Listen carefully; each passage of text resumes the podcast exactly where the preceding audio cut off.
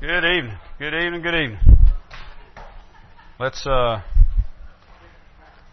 let's pray and we'll get started. All right. Lord, again we we thank you for giving us uh, this day today. Thank you for these times of fellowship and for the time to uh, rest and just focus on you. Help us uh, in this time we have together tonight to do just that, to focus on you and look to you for understanding. And Lord, uh, let us do it all in an attitude of worship and thanksgiving to you. May you be glorified by it, we pray, in Jesus' name. Amen. Amen. Okay, we're looking at Revelation 20, and I said this morning I give some op- opportunity for uh, questions, so I'll do that in a few minutes. But uh, but let's go ahead and uh, take a look at the text where we left off this morning. And I'm actually going to jump back to verse seven um, to pick up for tonight. Um, so I think I may have said 11 this morning, but it'll be verse 7. So Revelation 20 and verse 7. And when the thousand years are ended, Satan will be released from his prison and will come out to deceive the nations that are at the four corners of the earth, Gog and Magog, to gather them for battle. Their number is like the sand of the sea. And they marched up over the broad plain of the earth and surrounded the camp of the saints and the beloved city. But fire came down from heaven and consumed them. And the devil who had deceived them was thrown into the lake of fire and sulfur where the beast and the false prophet were, and they will be tormented day and night forever and ever. Then I saw a great white throne and him who was seated on it. From his presence, earth and sky fled away, and no place was found for them. And I saw the dead, great and small, standing before the throne, and books were opened. Then another book was opened, which is the book of life. And the dead were judged by what was written in the books, according to what they had done. And the sea gave up the dead who were in it. Death and Hades gave up the dead who were in them. And they were judged, each one of them, according to what they had done. Then death and Hades were thrown into the lake of fire. This is the second death the lake of fire. And if anyone's name was not written was not found written in the book of life, he was thrown into the lake of fire. All right. So uh, let's start back with the with the uh, this morning we talked about the binding of Satan. Let's start back in verse um, three and verse seven with the loosing of Satan. You look first of all back in verse three, and it's saying that the angel continuing a sentence here. The angel who had the key to the bottomless pit threw him into the pit and shut it and sealed it over him so that he might not deceive the nations any longer, which is, of course, what we talked about this morning. But then he says, until the thousand years were ended. After that, he must be released for a little while. So there's this period of a thousand years, which, as I said this morning, um, I, I believe the number is just symbolic. In other words, I don't think it needs to be taken as a literal 1,000 years, but but it is a period of time um, in which Satan is bound uh, or like restrained, like we were talking about this morning. Um, I think that means that he's uh, just to kind of recap a little bit. I think that means that he's he's restrained in the sense that he cannot thwart God's will.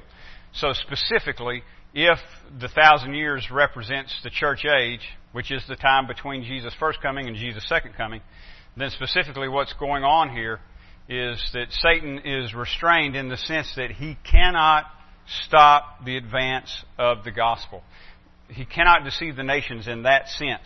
The gospel is going out to all nations, um, and where before, Old Testament um, uh, era, you had um, the Jews, and then all the other nations were considered pagans, right? So, you know, just generally speaking, you could say the nations were deceived. If you were talking about the people of God, you were talking about Israel. And all of the other nations were deceived. But here, the gospel is going out to all nations um, so that you, the people of God is, is made up of a, of a people of diverse ethnicities or people groups. So you got people from all tribes, kindred, tongue, nations. And uh, when we say nations, um, you know, I, I think I mentioned this this morning, but when, when the Bible uses the term nations, it's usually the term uh, ethnos, where we get our word ethnicity or, or ethnic. Uh, and that's the idea here. So it's, it's, not nations like we, we think of national boundaries like uh, the United States or France or England or something like that. But it's it, it more uh, accurate to think of like tribes, you know, um, people groups, types of, of people. Um, and there, there are varieties of people groups, obviously.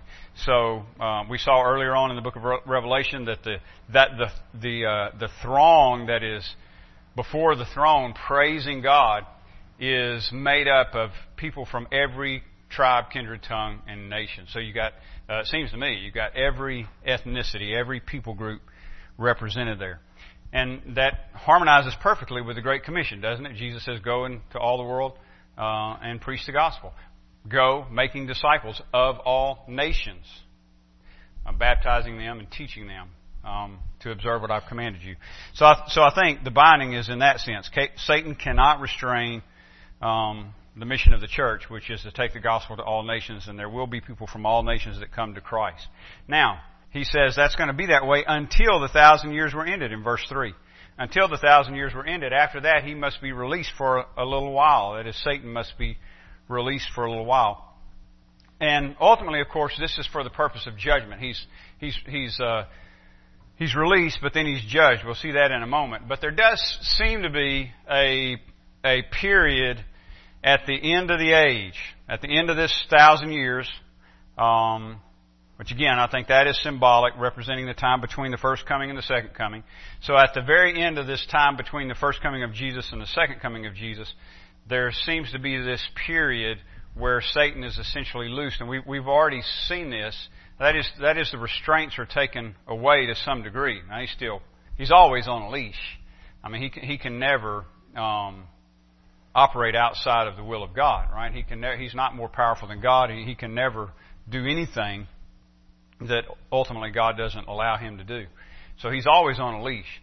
But the restraints are loosened, and you, we've already seen evidence of this, you know, earlier on where it talks about the beast wearing out the saints, um, overcoming the saints. Uh, I think it's Daniel that actually uses the term wearing out uh, back in the book of Daniel. Um, and Jesus says that it's there's going to be a time uh, in the Gospels. Jesus says there's going to be a time of great tribulation. It's going to be so severe that he says if it were possible, the very elect would be deceived. Um, and he says those days are going to be shortened for the elect's sake, because if they weren't shortened, nobody would survive. It's, it's going to be that bad. So, so there seems to be a, a period um, at the very end of the age where Satan is loosed, as it were, and uh, overcomes the church. He overcomes the people of God. And so it, it looks like, you know, doom. But, but of course, that's only for a short period, and then Jesus returns and, and defeats Satan, and the church is not, you know, ultimately overcome. I mean, we're, um, God has us in His hand. I mean, he, that's the whole point of the book. It never gets to the point uh, of being out of control. It, it'll look that way from our perspective at times, but that never ever actually happens. And you, and and you can imagine if if you think it looks like it's out of control now in parts of the world, or if you if you imagine the time of great tribulation and you think, boy, that's really going to be a, a, a time where it's out of control. Think what it seemed like to the apostles the night that Jesus was betrayed and arrested. Uh, certainly to them, it looked like, wow, this didn't work out. Uh, it didn't. It didn't. It didn't happen like he said. Uh, and not only is he not bringing in the kingdom, he's being crucified. He's being killed.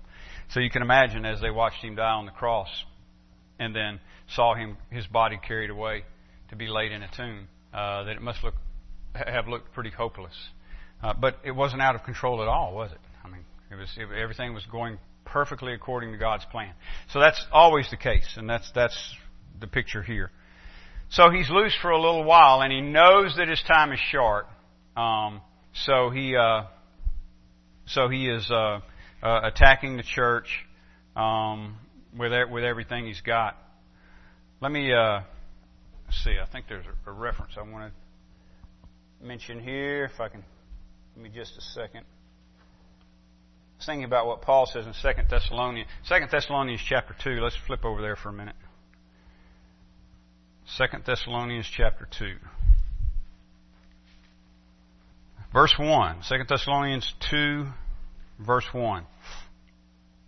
Now concerning the coming of our Lord Jesus Christ and our being gathered together to Him, we ask you, brothers, not to be quickly shaken in mind or alarmed either by a spirit or a spoken word or a letter seeming to be from us to the effect that the day of the Lord has come.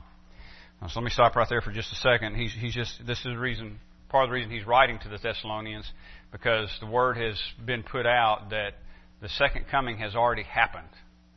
And so Paul is correcting that, okay? So he's saying even, you know, whether, whether, um, uh, a, a spirit has, has, uh, told you or spoke, you had a spoken word or even a letter that seems to be from us. Paul says don't be shaken in mind by those things because it hasn't happened. Look at verse 3. Let no one deceive you in any way, for that day will not come unless the rebellion comes first, and the man of lawlessness is revealed, the son of destruction, who opposes and exalts himself against every so-called God or object of worship, so that he takes his seat in the temple of God, proclaiming himself to be God. Uh, do you not remember that when I was with you, I told you these things. And you know, verse 6, and you know what is restraining him now so that he may be revealed in his time. For the mystery of lawlessness is already at work. Only he who now restrains, he who now restrains it will do so until he is out of the way. And then the lawless one will be revealed, whom the Lord Jesus will kill with the breath of his mouth and bring to nothing by the appearance of his coming. That would be his second coming.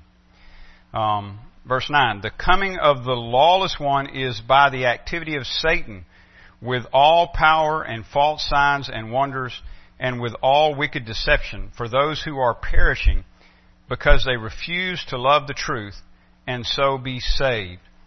Therefore God sends them a strong delusion so that they may believe what is false in order that all may be condemned who did not believe the truth, but had pleasure in unrighteousness. Okay. Um, so I think that's a, a, reference to that same period when uh, Satan will be uh, uh, his his his leash will be um, loosened, as it were, and and he's going to bring great tribulation on the world. So I think that's what what we're seeing here in Revelation chapter 20 when it talks about him being loosed for a short period. He's bound for a long period of time, and then at the end of that, he's he's um, loosed for a short period of time. If you jump, now I'm back in Revelation chapter 20. Revelation 20, verse 7. And when the thousand years were ended, Satan will be released from his prison and will come out to deceive the nations that are at the four corners of the earth Gog and Magog, to gather them for battle. Their number is like the sand of the sea. So he's mustering all of his forces here, deceiving um, men, and I think the way this will play out, deceiving um, nations to rise up against the church, against the people of God. In verse 10, and verse 9, and they marched up over the broad plain of the earth and surrounded the camp of the saints and the beloved city.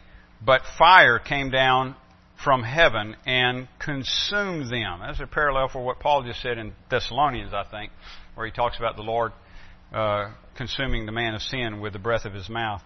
Um, so, so, and that's the whole thing. And this apocalyptic language, you know, it'll be, it'll be. There are different images used uh, to describe the same thing. So, just like in the last chapter, it was with the sword that came from the mouth of the uh, the one who was riding on the white horse, right? And that's how he slayed the enemy. So we've seen this, and we've seen this over and over and over uh, in, in I don't know how many chapters now, but it goes way back, at least back to chapter 12. It goes back beyond that, where um, the, the tribulation in this world is being described, and it escalates and it comes to uh, um, a head, as it were, in a, in a final battle, which we often refer to as the Battle of Armageddon. Um, and then the Lord returns and uh, and defeats Satan and all of his uh, his followers, and then the final judgment. So that's that's where we go next. All right, verse eleven. Well, I should read verse 10 because that's here's verse 10 says, "And the devil who had deceived them was thrown into the lake of fire and sulfur, where the beast and the false prophet were, and they will be tormented day and night forever and ever." Now, this this judgment, by the way, the, we're getting to the final judgment here, and it is um, final, and it is forever. All right. So there, for example.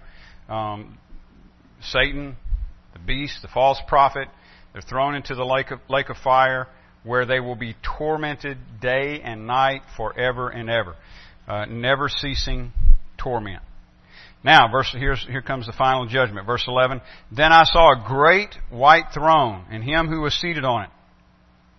From his presence, earth and sky fled away. We've seen that imagery before, similar imagery, you know, the mountains being removed and all that kind of thing uh, at the at the coming of the Lord. Earth and sky fled away, and no place was found for them. Verse 12, and I saw the dead, great and small, standing before the throne, and books were opened. So, um, one thing I want to point out right here on that note is that uh, no one is exempt from the final judgment. All right? That's, that's, the, that's what's going on here. Final judgment. Paul said, We'll all appear before the judgment seat of Christ uh, in, in 1 Corinthians. So, n- no one is exempt. That's, that's kind of the point there with the great and small. Doesn't matter if you're a king, doesn't matter if you're rich, doesn't matter if you're poor, um, beggar or whatever. It doesn't matter uh, if you're a Christian or a non Christian. We will all stand before the judgment seat of Christ. All right? So everybody appears, both great and small. And then notice he says, books were open. This is kind of interesting. Books were open, first of all. And you have this imagery is coming from Daniel. You can, you can go back uh, maybe in your own study time and uh, look at uh, Daniel 7, for example. Um, he says here, I saw the dead, great and small, standing before the throne, and books were opened. Then another book. So you've got books, and then you've got the book of life, a specific book. Books were opened, then, I, then another book was opened, which is the book of life. And the dead were judged by what was written in the books, according to what they had done. Re- remember that, because um, we have seen this. Boy, oh, I've tried to point it out several times. I haven't done it every time. But works, I'll come back to that because I know that may be a little confusing. But uh, but works, um, there there is a lot of emphasis on works in the Book of Revelation. In fact, there's a lot of emphasis on works in the Bible. and it, and it, and people it seems like people tend to think it's it's it's absent from the New Testament, but it's it is not. You know, just for example, just read the Sermon on the Mount. And, and, you know, just, just kind of, you know, maybe you want to mark it every time, you know, Jesus talks about works there. Um, and that's just one little spot, one sermon. Um, it, it is, it is throughout the Bible. So here, uh, just again, this is in harmony with, with what Paul says. We'll all stand before the judgment seat of Christ, and we'll all be judged according to our works. All right. So here you've got eight uh, books were open, and then the book of life, and then again in verse 12, um, the dead were judged by what was written in the books. Notice the, the plural there. The, the dead were judged by what was written in the books, according to what they had done. And the sea gave up the dead who were in it. Death and Hades gave up the dead who were in them. And they were judged, each one of them, there's the refrain again, according to what they had done. So, great and small, um, the dead in the sea, the dead in death and Hades, everybody, nobody's exempt. Everybody appears before the judgment seat of Christ, and everybody is judged according to what they have done.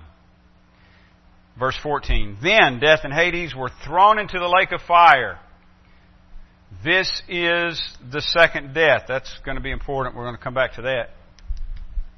Okay. All right. So, everybody, great and small, it doesn't matter how they died. The dead, the, the sea gives up its dead. Everybody in death and Hades um, are, are uh, resurrected to judgment to appear before the judgment seat of Christ. And then death and Hades were thrown into the lake of fire. So now you've, you've got um, all of the dead. Well, I'll come back to that in a moment when we deal with the second death. But death and Hades are thrown into the lake of fire. This is the second death, the lake of fire. So remember that. Um, in fact, get ahead of myself a little bit here, but this will help me remember come back and talk about this in a second. To death. So, so you've got first death, and here we're talking about the second death, um, which is the lake of fire. So, this is the this is the second death, the lake of fire, and then final verse there, verse 15. And if anyone's name was not found written in the book of life, he was thrown into the lake of fire.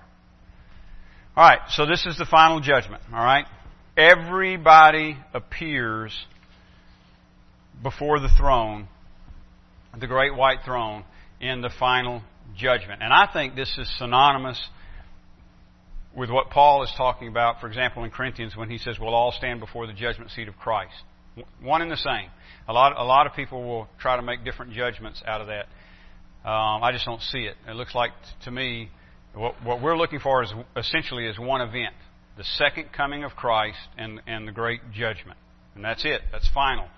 All right? So, judgment. Everybody's going to be judged according to their works. And I think that in the first place, and I already wiped it off, but remember the first reference to books here was plural.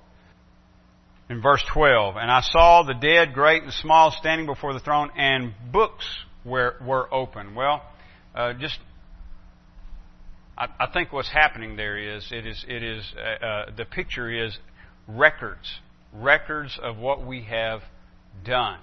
So the books are open that contain records of our life. Now, you say they're going to going to literally bring out these stacks of books and open them up. Well, I would say probably not because the, the, probably not literally because the Lord's not going to have any trouble remembering anything. Okay, uh, it, it, doesn't have to be written for His sake. Um, but this is the picture. It's like it's it's like a courtroom scene, and you, you you've got the judge on the throne, and um, the the charges are being read. The charges are being uh, read and announced, um, and and then of course you know nobody's going to have the option of pleading not guilty because everybody's guilty uh, and and there's not going to be any argument about it. I mean, this is this is the last, this is the final judgment. So the books, plural, um, I think refers to a record of our works. Everybody, and, and, and, this is what he's saying in verse 12 and then um, verse 13. We're going to be judged according to what we have done. Again in verse 13, according to what they had done.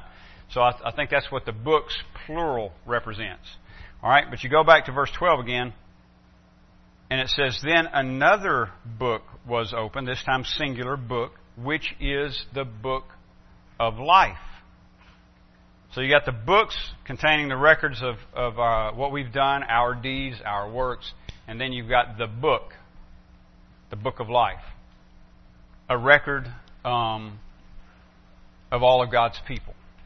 You know, names of all whom God has chosen to save. So, and, and we've seen this before, haven't we, too? A couple of times already in the book of Revelation, reference to this book, the Lamb's book of life. And we've seen talk about those whose names were written in the Lamb's Book of Life before the foundation of the world.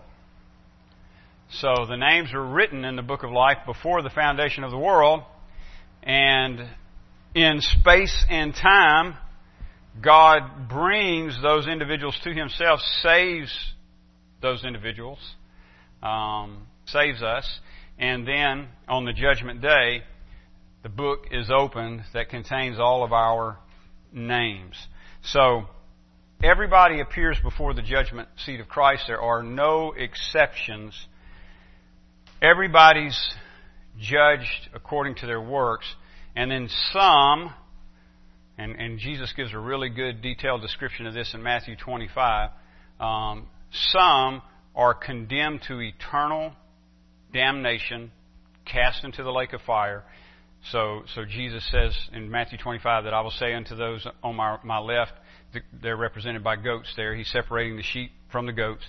And he says, I will say unto them, depart from me, right? Into, into everlasting condemnation. And, and those on the right, which are his sheep, there they're represented by, uh, by sheep.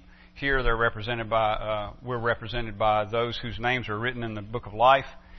To those he brings into, to us, he, bring, he brings us into um, eternal blessing, being in his presence, eternal life, being in his presence forever and ever and ever. So that separation is made on the judgment day. And the bottom line is this. It's in the last verse here, verse 15. And if anyone's name was not found written in the book of life. Now notice, everybody's judged according to their works, right? Everybody's judged according to their works. But then it doesn't say, now everybody that had X measure of good works went to heaven, and everybody that had X measure of bad works went to hell. And then there was these people that just kind of balanced out, and uh, you know, they somebody flipped a coin, and you know, you're going to go to heaven or hell. Um, it doesn't say anything like that, does it?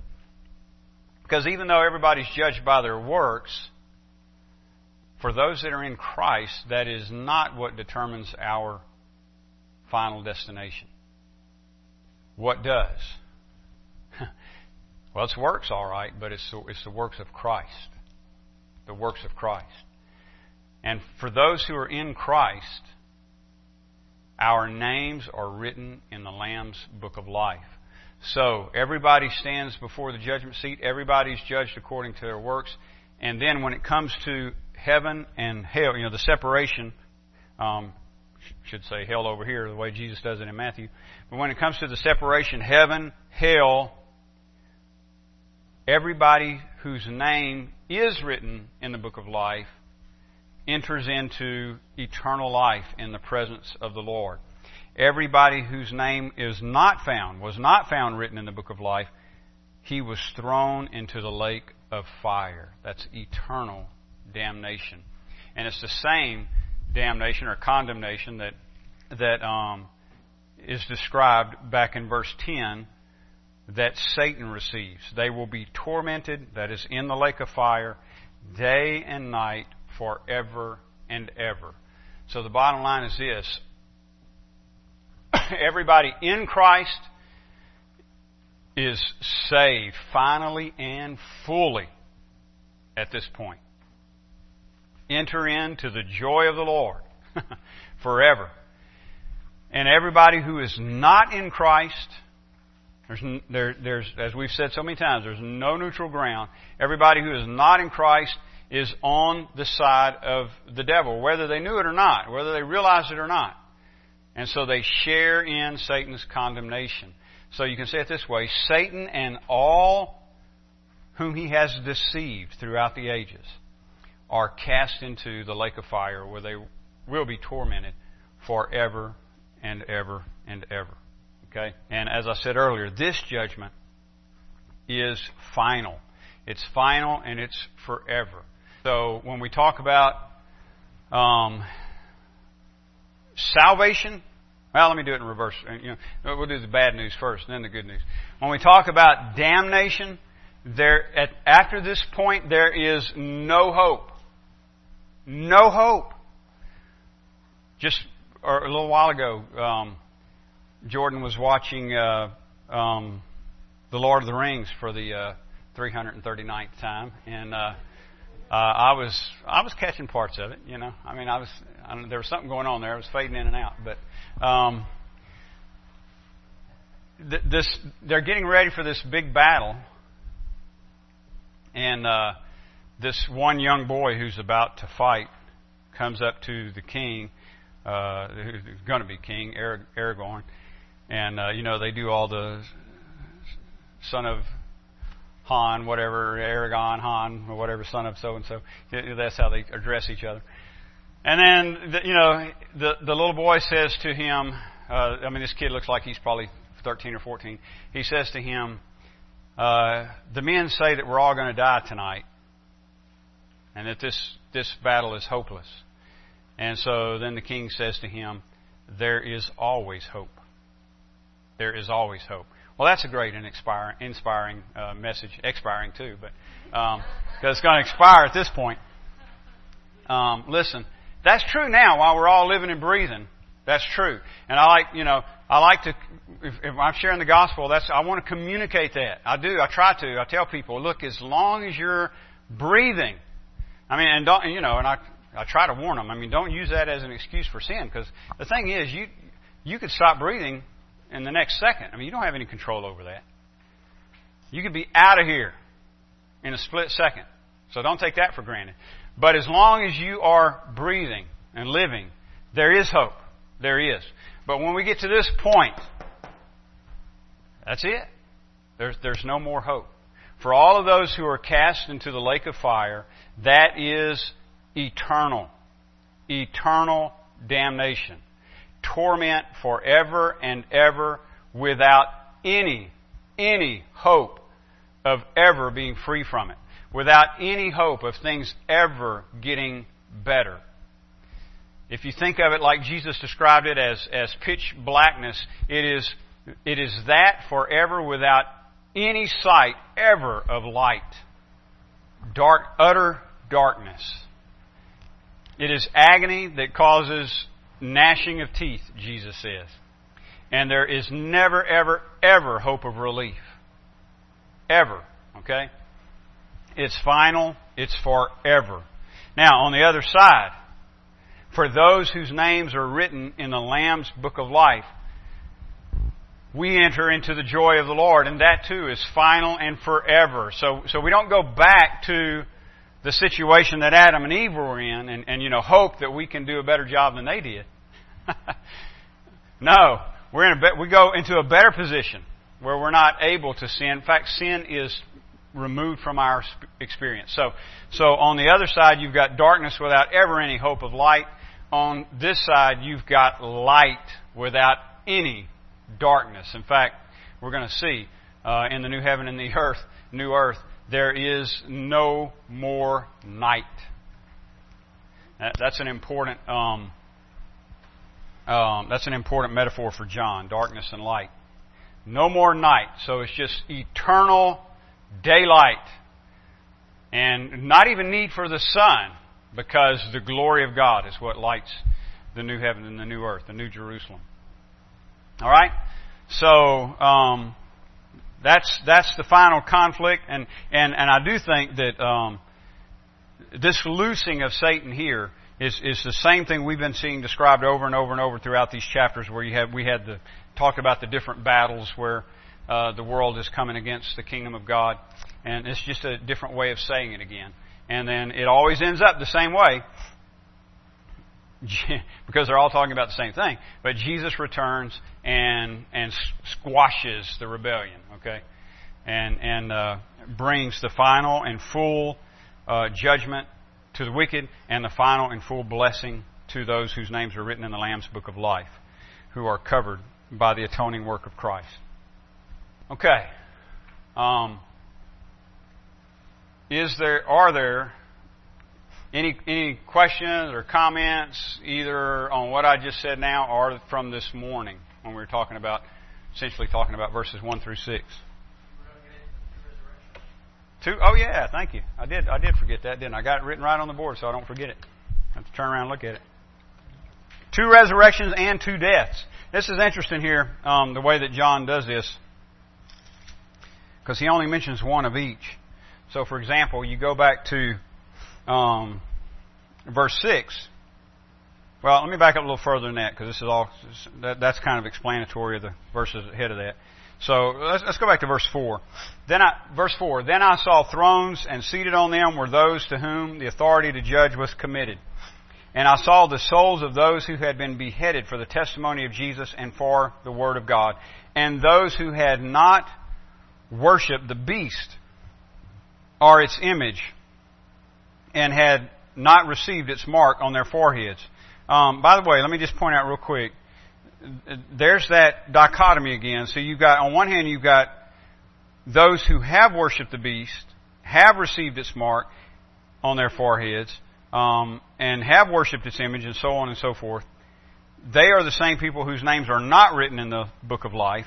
On the other hand, you've got the people, the kingdom of God, who are the people whose, whose names are written in the book of life, and they have not worshipped the beast or its image and had not received its mark on their foreheads etc., etc., etc. Okay, see, um, like they say in The King and I. Um, so um, that it's those two groups. You don't have there's no there's no middle ground. All right. So th- this is who John is seeing, and, and I'm not sure here when he says uh, he may just be talking about all believers here, not not just martyrs. Uh, either that or he's um, well, yeah, I think he's talking about both, not just martyrs, but he does specifically mention martyrs um, those who had been beheaded for the testimony of Jesus and for the Word of God. But then he says, and those who had not worshipped the beast or its image and had not received its mark. So, so what he's seeing here uh, is is the, the people of God, the kingdom of God. They came to life and reigned with Christ for a thousand years. That's, again, what we were talking about this morning, except I didn't quite get to cover this much. Um, verse 5 The rest of the dead did not come to life until the thousand years. All right, let me let me uh, uh, let me let me change one thing up here because that word came to life. The ESV says came to life. Um, anybody got a different translation on that? You got a New American Standard? New King James. Okay, good. Um, that that's more, that's a little bit more uh, literal. I mean, that's they lived. They lived. They lived. And it's and it's aorist tense, so you know, like here he, they translate it, they came they came to life, but but literally, you know, they lived. They lived and reigned with Christ. And I think there's emphasis on that. They they lived and reigned with Christ for a thousand years. So during this thousand year period that Satan is bound, there are these people who lived and reigned with Christ. Or, as the, the ESV um, translates it, they came, they, they came to life what is that? Resurrection. Yeah, those two things are the same. The old King James, a lot of times will use the term resur- uh, uh, quickened, but, but the, the idea behind being quickened is being resurrected, being made alive. Made alive. So yeah, resurrection.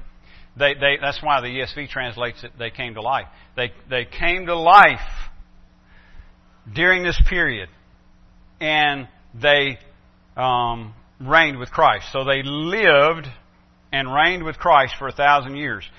The rest of the dead, if I can just paraphrase this for a moment, the rest of the dead remained dead. The rest of the dead did not come to life until the thousand years were ended. So, so during this thousand year period, you've got some who come to life, they're resurrected, and everybody else remains dead. Alright? Um, that's the first resurrection. And he says that I think. And there are a couple of different ways to view this, but I, but I think that's what he's saying in the end of verse 5. The rest of the dead did not come to life until the thousand years were ended.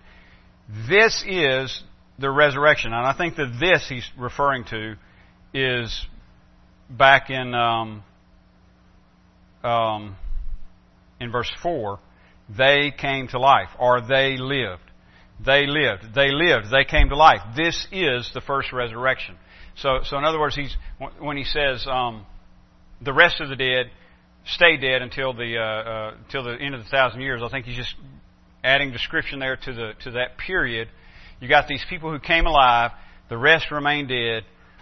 This this coming alive of these people during that period is the first resurrection. Over such, what is the such? It's, it's, the, it's the people who came alive during this thousand year period, right? The people who lived and reigned with Christ for a thousand years. Over such, the second death has no power.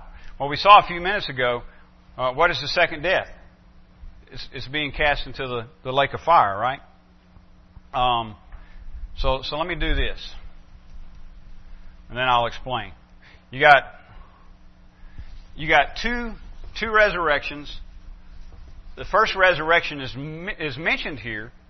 Um, the second one really is not. I mean, it's just Im- implied that there might be more. There might be another resurrection because because he calls this one the first one, right? First resurrection.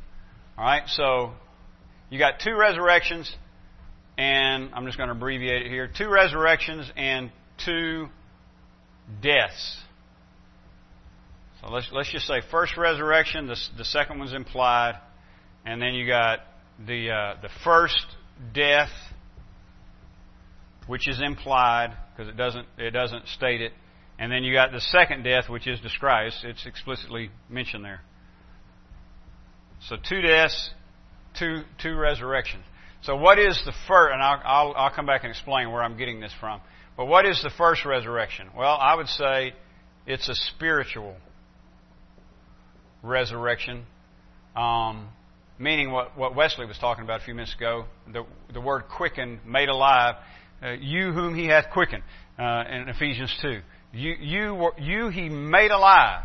You who were dead in trespasses and sins. So the first resurrection is a spiritual, spiritual resurrection. And the second resurrection is physical. Sounds kind of funny, doesn't it? But I'll, come back and explain in a moment. Um, the first death is what? You got it. I thought sure somebody was going to say spiritual, but no. I was trying to trick you. First death is physical. The second death, spiritual.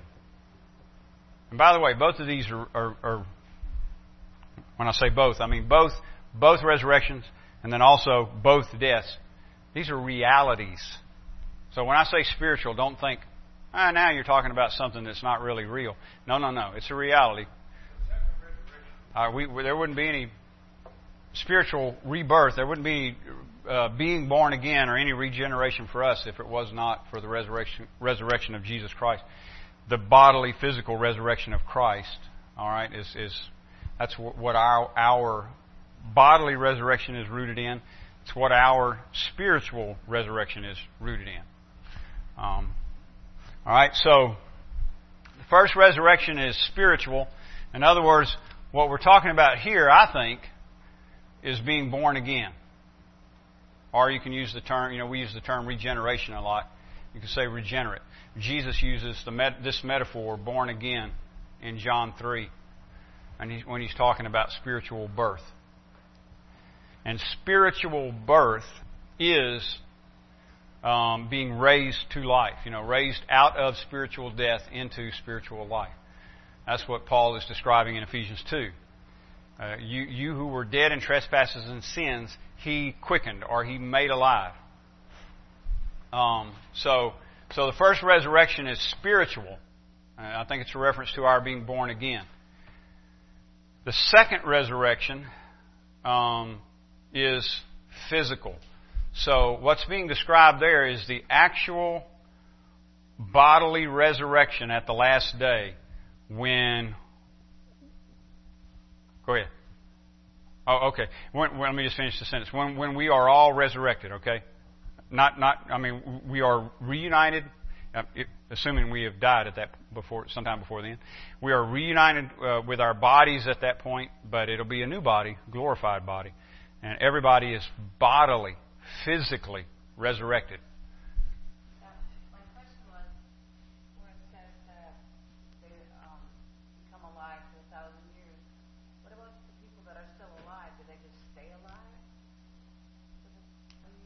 The which people are you referring to? Well, I think that's now. That's us now. Okay, so if Jesus were to come back today hmm and the thousand years would start, we would just stay alive? I, I think the the one thousand, the number one thousand, I think is symbolic. So, I think it's referring to this period between the first coming of Christ and the second coming. So it started two thousand years ago. So we would just get our glorified body, just be God's presence? That'll be at the that'll be when he returns. That'll be at his second coming. Okay, okay, I'm sorry. Yeah, that'll be at his second coming. But the thousand years started with his first coming. Yes, yeah, I think. Now there, are a lot of people disagree with that, and so they're going to say no, that's going to start at his second coming. In fact, some people take it. A lot of people take it to be literal. So, so when he comes, there's going to be this literal 1,000 year period that will start at his second coming and last a thousand years. Uh, uh, I, I, I, you know, I, I just wasn't getting too heavily heavily into that, but I, but I, but I just, you know, I, I don't agree with that position. If if it's right, that's fine. I mean, I don't have any problem being wrong on, on it. No, that's great. I, you know, I, I just want to be with the Lord forever and ever. So, uh, so that's that's fine. However it works out, but I, but I, but I, but I don't think it's right. Um, I think the 1,000 years is just symbolism. It's referring to the church age when people on earth, you and I, who are saved, are spiritually resurrected and we live and reign with Christ during this period um, what, that we call the church age. Um, and then when he comes back, we experience the physical resurrection. So every saint that has already died and gone on to be with the Lord, um, at, at that point, when Jesus returns, they will receive a new body. We will too. Even, I mean, even if we're alive, even if we're alive when He returns.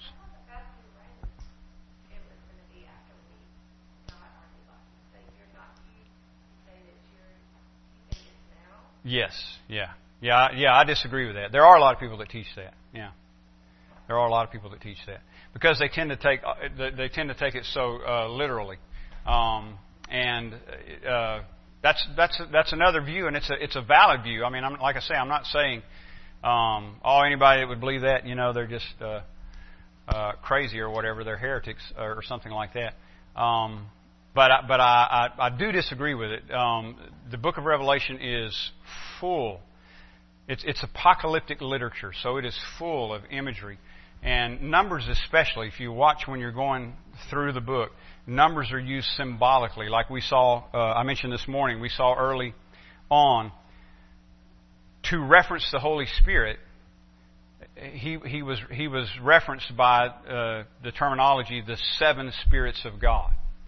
Well, are there seven spirits of God? No. So why did John talk about seven spirits of God? Because the number seven represents perfection, and so it's it's a it's a way of referring to the perfection of the Holy Spirit. And then you know, um, one of the churches, Jesus says you're going to be in prison for ten days. Ten days? I mean, that doesn't sound like that's too hard to bear. What's the big deal about that? Well, because again, I don't think the number is, is literal. It's symbolic. He's, it's a way, it's a way that he's saying to them, you're, you are going to be in prison for a short period, a relatively short period of time. So, endure. You know, endure. Stick with it. Hang in there. So, so no, yeah, there are a lot of people that teach that, and uh, that's that is um, uh, a premillennial view. That's that's that's called premillennialism and and they, they, they, they would say that Jesus will return, and that starts the thousand years. Some some think the thousand years is literal, some don't. Um, but it, uh, but at any rate, either way, Jesus returns, and then this thousand year reign starts. I see a lot of problems with that. All right, and it makes it really hard for me to to swallow. And I and I don't think that. Um, although you know, like I say, if I'm wrong, I'm wrong. But but but uh, but I do see problems with it that that, that I haven't been able to reconcile. Um, one of them is you've got glorified saints living among um, unregenerate, unglorified people. So you, so for a thousand years, you've got this mixture of, of of people who are still under the curse, living just like you and I do today, you know. And then we are living among them in a glorified state, in glorified bodies. So that just seems really, that's just really hard for me to. I don't find that, you know, uh, to to be necessary, in, you know, in, in, in interpreting the passage, uh, and it's really hard for me to swallow that that could be the case. And I think another another reason that that uh, interpretation is is adopted a lot of times is because they want to apply Old Testament promises that they see as unfulfilled pertaining to the nation of Israel.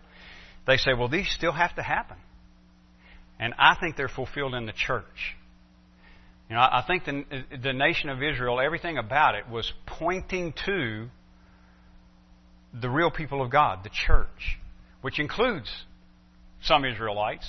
You know, they're not left out, certainly. In fact, they're the natural branch. We're the, we're, the Gentiles are grafted in. But they look at those prophecies and they say, well, there are things here that still have to be filled, fulfilled um, with the nation of Israel. And I don't see that either. I, I, I don't. I, all the promises of God are yes and amen in Christ Jesus. The Apostle Paul says, and and uh, that's the way I I tend to think of those things. Somehow they're fulfilled in the church, in the in the in the kingdom of God, e- either in the church age or in the eternal state. God will bring those things to, to pass, and the fulfillment may look a little different, just like the Messiah did um, the, the, the, the actual Messiah, when he came, looked a lot different than what they were expecting, didn't it? Didn't he? Jesus' idea of the kingdom was a lot different from theirs. So, um, I don't know. Hopefully that's helpful. But yeah, that, that's that's another view, but but uh, it's a it's a view that I reject. Let me take you to one more passage here. Remember, we're talking about two two uh, two resurrections and two deaths. Let's go to John five. I want to make sure I get to this before we wrap it up here. two resurrections and two deaths. First resurrection, second resurrection, first death, second death. John chapter 5. Because you might be thinking, where in the world is he getting that stuff from anyway? Um, so let me, let me put, put those terms back up here again. First resurrection, we, we said that is spiritual. So that's referring to being born again. Um, and I and I like what Wesley said too, because if you if you think of it as referring to the resurrection of Christ, still um, that's you know we we were raised up in Him, so that's a good way to look at it, I think as well. So first resurrection, second resurrection, that's going to be physical. All right, and then you got first death. We said that is physical. Second death is where they're cast into the lake of fire. Um, that's spiritual. I'll explain why in a minute if I don't forget, because I know being cast into the lake of fire sounds physical, but but uh, all right. So first first resurrection, second resurrection. Where am I getting that from? That's John five. I, I, I see it uh, implied in, in Revelation 20 where we just were. In fact, the first resurrection is clearly spoken of. You just have to uh, you just have to interpret what it means. You have to decide what what is it talking about. Um, so let, us go here, and this is the same author, by the way, John, the Apostle John. In uh, verse 25, this is Jesus speaking. Truly, truly, that's one of those. Remember the Amen, Amen for emphasis. There it is. Amen, Amen. That, that's a way of saying, listen up. Remember when you're in school and your teacher say, listen. I'm about to tell you something important here. That's, Jesus would use this phrase. Amen, amen. Translated truly, truly. Truly, truly, I say to you, an hour is coming and is now here. Catch that. An hour is coming and is now here when the dead will hear the voice of the Son of God and those who hear will live. Does that sound familiar? They lived and reigned a thousand years. Same language, same author. Verse 26. For as the Father has life in himself, so he has granted the Son also to have life in himself. And he has given him authority to execute judgment because he is the Son of Man. Alright, so verse 25 and 26 is clearly talking about regeneration. Jesus says the time is coming and now is. He's saying it is here. I mean, right now when he's speaking, the dead will hear the voice of the Son of God and those who hear will live. So, I mean, he's walking around preaching Were people getting up out of the graves? No, because he's not talking about the physically dead. He's talking about the spiritually dead. Now, even the physically dead, if he called them out like he did Lazarus, then they got up too. Um, but he's talking about those who are spiritually dead. He's using the same um, uh, same analogy that Paul is using in Ephesians 2. You were dead in trespasses and sins, and he made you alive. So Jesus says the dead will hear the voice of the Son of God and live. They come to life. They live. Alright, so that's what I'm calling the first resurrection, and I believe that's what John is calling the first resurrection in Revelation chapter 20. They lived and reigned with Christ a thousand years. So the first resurrection is spiritual. It's talking about us being born again. Definitely it is here. And that's definitely the case here. And I'm interpreting Revelation 20 that way as well. But, but, but there's no doubt here. Jesus is talking about regeneration. Alright, and then you get to verse 28. Jesus says, Do not marvel at this. For an hour is coming when all who are in the tombs will hear his voice and come out. Those who have done good to the resurrection of life and those who have done evil to the resurrection of judgment. That's the second resurrection. And that's physical. This time he doesn't just say, the dead will hear the voice of the Son of God and come to life. This time he specifically says, all who are in the tombs. He's talking about people who are physically dead. Dead as a hammer. I mean, you know, we're not so so we're not we're not talking about just um, people who are physically alive but spiritually dead. In verse 28, there we're talking about every dead person. They're coming out of the tombs. So right now, and notice this contrast, verse 25. Truly, truly, I say to you, an hour is coming, and now is here. So when he speaks of regeneration, when he speaks of spiritual resurrection, he says the time is now. But in verse 28, he does not say that. Do not marvel at this, for an hour is coming. He does not say it's now here. It's not now here. Physical resurrection is still future. Alright? So he says it's coming. It's coming when all who are in the tombs will hear his voice and come out. Those who have done good to the resurrection of life, those who have done evil to the resurrection of judgment. So this resurrection includes everybody. Those who've done good and those who've done evil. It's a physical, bodily resurrection, and it's a resurrection to judgment. And by the way, notice he says, those who have done good, and then those who have done evil. So, same thing we got in Revelation 20. They will be judged according to what they have done. Right? Jesus saying the same thing here. He says the same thing in Matthew 25 when he talks about the sheep and the goats. Alright, so first resurrection spiritual, second resurrection is physical. First resurrection is happening now. That is, people are being born again. They hear the voice of the Son of God and they live. Hallelujah. Man, you know, somewhere back there, around about 1986 or somewhere around in there, I heard the voice of the Son of God and woke up. Because he woke me up. Not, not, not by my own power, but he woke me up. Now, I, was one sense I'd heard his voice over and over and over and over because I'd been sitting in church and I'd, been, I'd heard the word preached. And when, when, you, when, you're, when you're hearing the Bible read, you're hearing the voice of the Son of God. So there's one sense I'd been hearing it, and hearing it, and hearing it, but there's another sense in which I had never heard it. But all of a sudden, I heard it. I heard it. It's like Saul on the Damascus Road.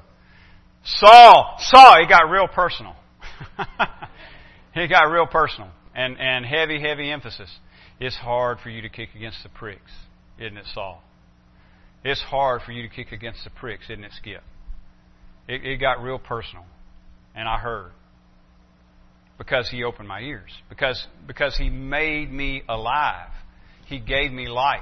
So, first resurrection is now. It's happening. Jesus said it now is. And He's talking about being born again. He's talking about spiritual resurrection. The dead hear and they live. Second resurrection is future. That's at the last day. That's what we were just reading about in Revelation 20. Um, that's at the last day when Jesus returns. So, so you can put that too. That's the second coming of Christ. And all are raised up, even those who are physically dead. Everybody is raised up to appear before the great white throne judgment that we just read about in Revelation 20. And those who have done good are raised to the resurrection of life, and those who have done evil to the resurrection of dead. Another way to say that, uh, in, in, in context of everything we've been looking at in Revelation, all those who have rejected the gospel are raised to the resurrection of condemnation, death. But all those who are in Christ, all those whose names are written in the Lamb's Book of Life, all those whose names are found written in the Lamb's Book of Life, are raised to life, eternal life. So that's, that's the second resurrection, bodily resurrection. Now, concerning death, what's the first death? Well, I would say that's physical death.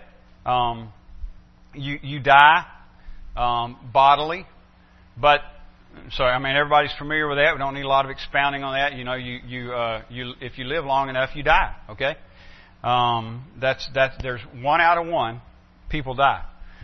That, that's the the statistic so far.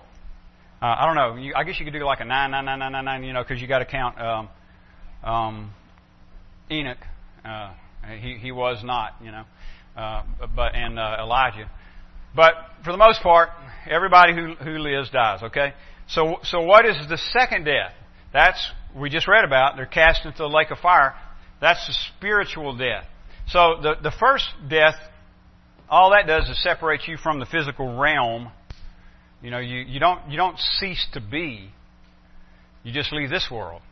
You know, your your your your body dies and rots in the grave and and you you move on either to uh, the presence of the Lord, all or um, to uh, to uh, Hades to torment. Okay, but the second death is the is the is spiritual death and it's final. It is complete. And here's here's the big thing: separation from God. That's what's happening in the second death. And and really, I should have put eternal eternal separation from God without any hope. All right? So, John told us in Revelation 20 everybody who has taken part in the first resurrection, that is, you've been born again, or as Wesley said, if you want to call, if you want to say the first resurrection is talking about the resurrection of Christ and we're raised up in Him, the Scripture says that. Okay? Everybody who has taken part in the first resurrection, the resurrection of Christ, the second death has no power over him, John says. That's good news. So, um, our name is found in the book of life, and we enter eternal life. Any other questions or comments? I mean, I'm sorry, I'm trying not to hold y'all too long here, but, but I did want to cover that. All right. Everybody got tired. All right. Well, let's uh, let's pray and uh, and we'll dismiss. Y'all been real patient, so um, let's go to the Lord in prayer. Father, we do thank you for your word, and Lord, we're so thankful for these promises of eternal life in Christ. And it's not because of who we are or because of anything we've done. It's just by your grace. So you get all of the glory and honor. Lord, help us to um, to help us to do that. Help us to honor you. Help us to proclaim your name. Help us to sing your praises. Um, not only when we're in this building for these meetings, but when we're out in the world, Lord, may we may we talk much about you and make much of you for your glory. In Jesus' name, Amen.